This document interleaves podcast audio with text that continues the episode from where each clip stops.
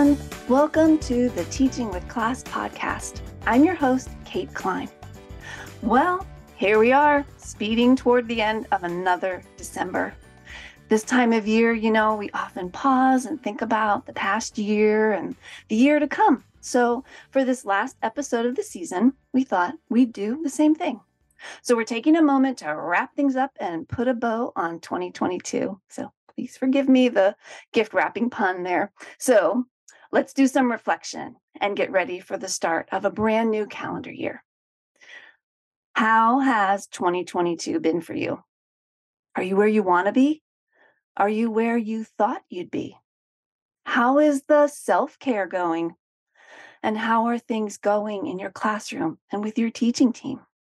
You know, this season, our focus on the podcast has been you bringing you interesting people to listen to with inspiring perspectives and helpful ideas to try out in your classroom, and encouraging you to take care of yourself and grow as a professional.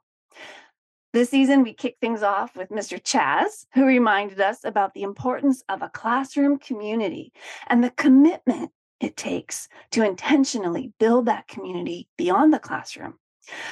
As Mr. Chaz suggested, have you tried being an improvinist rather than a perfectionist? Deidre Harris helped us twice this season to think about our classroom and team vision and how to make specific plans and commitments for bringing that vision to life. Deidre also stressed the importance of writing our agreements down because, as she said, conflict isn't an if, it's a when. Have you thought and talked with your classroom team about your classroom vision and agreements? And we also heard from Dr. Angela Searcy, who helped us think about how to manage our own thoughts and behaviors so we can be a better support to the children in our classroom. She had so many tips for turning challenging moments into moments of peace and connection in the classroom. Did you feel reassured? I know I sure did. I felt so reassured when Dr. Searcy reminded us that it's okay to be negative, but not to stay negative. And you know, when we talked with Marnetta Larimer, we had a great reminder that it's not about doing class on observation day because that is bound to backfire. It's about remembering the importance of relationships and interactions on a daily basis, establishing consistent routines, and keeping children engaged with compelling materials and opportunities to think and explore. It's not about a perfect classroom with perfect children. It's about making the best of each day and responding with care and consistency and cognitive challenges when difficult moments happen. So be confident when that observer walks into your classroom. If you're doing these things each day, you can tell yourself, hey, I've got this. You know, when we talked with Alicia Saunders Wilson, she helped us think about the importance of classroom setup, helping the children and ourselves be successful. So maybe it's the time of year to think about a classroom refresh. What areas are gathering dust? What materials need to be changed out? And if you've already put out everything you have for the children to use this year, what are some ways you can combine materials to push children's learning and keep them engaged? And lastly, we talked about advocacy Jacob Stewart reminded us about the importance of advocacy and encouraged us to try raising our voices about the critical state of our educational systems.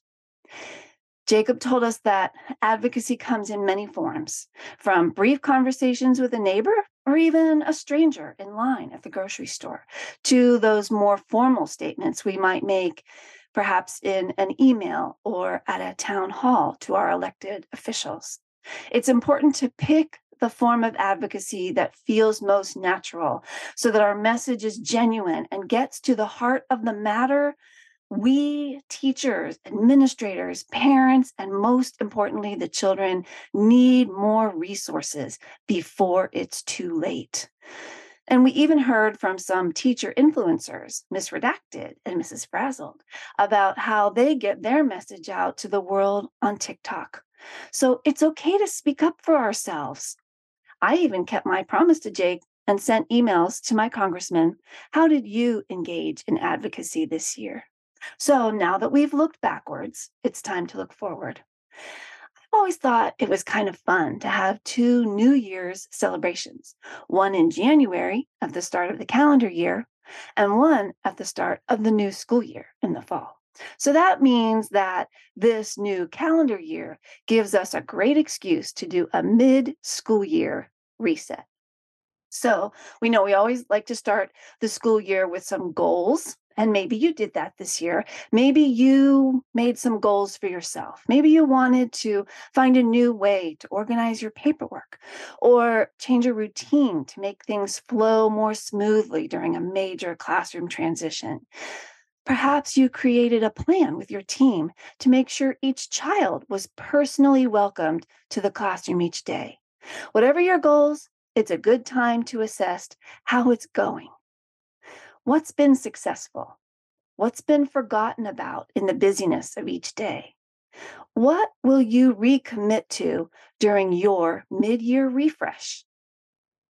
So, I thought I might mention a few things to help you gear up for the rest of the school year. First, you probably know this. We just talked about it. We're more successful with our goals when we write them down and share them with someone.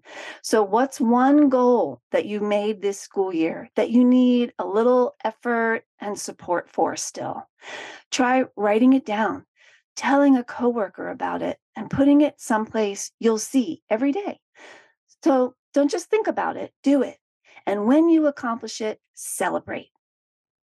Next, oftentimes in the classroom, we have experiences or situations that only happen once or maybe twice a year, like picture day, holiday events, field trips, or special content experiences. At that moment, we think, oh my gosh, I am definitely doing this differently next year. Like, but then when next year rolls around, we can't remember our new ideas. Years ago, I worked with a teacher who kept a woulda, shoulda, coulda notebook where she recorded all of those ideas. You know, the ones like, if only I would have done that science activity differently, or I should have thought ahead about that child's needs, or I could have asked for parent help during that event. You know how it goes. So here's an idea Make yourself a woulda, shoulda, coulda journal and make a habit of it to record and refer back to ideas and insights that you have each day. Another mid year suggestion is to remember to reestablish your classroom community and individual connections with children and co teachers when you return in January. We all know that even a long weekend can throw children off a routine, and not all households are places of joy and peace during the holidays. Many children look forward to getting back to school, seeing their friends, and getting back into a familiar routine. And some children will go back through all of those separation challenges that they had worked through earlier this fall when they come back in January. So be sure to include time to reconnect in your lesson plans, time to talk and catch up, and time to remind everyone about the rules and routines and expectations. As we've talked about in so many episodes this season, relationships are the foundation of an effective classroom.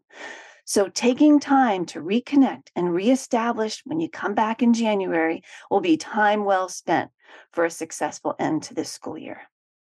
Lastly, burnout is a real thing, and your job is too important to have you wearing yourself out.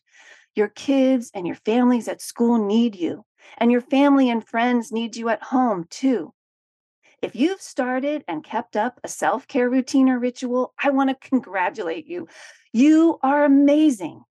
And if you've been successful in this way, use the energy that you have now to find a way to pay it forward. Who can you support or encourage to take time for their self care? Could you text a funny GIF each Wednesday to a friend who needs a little support to get through each week?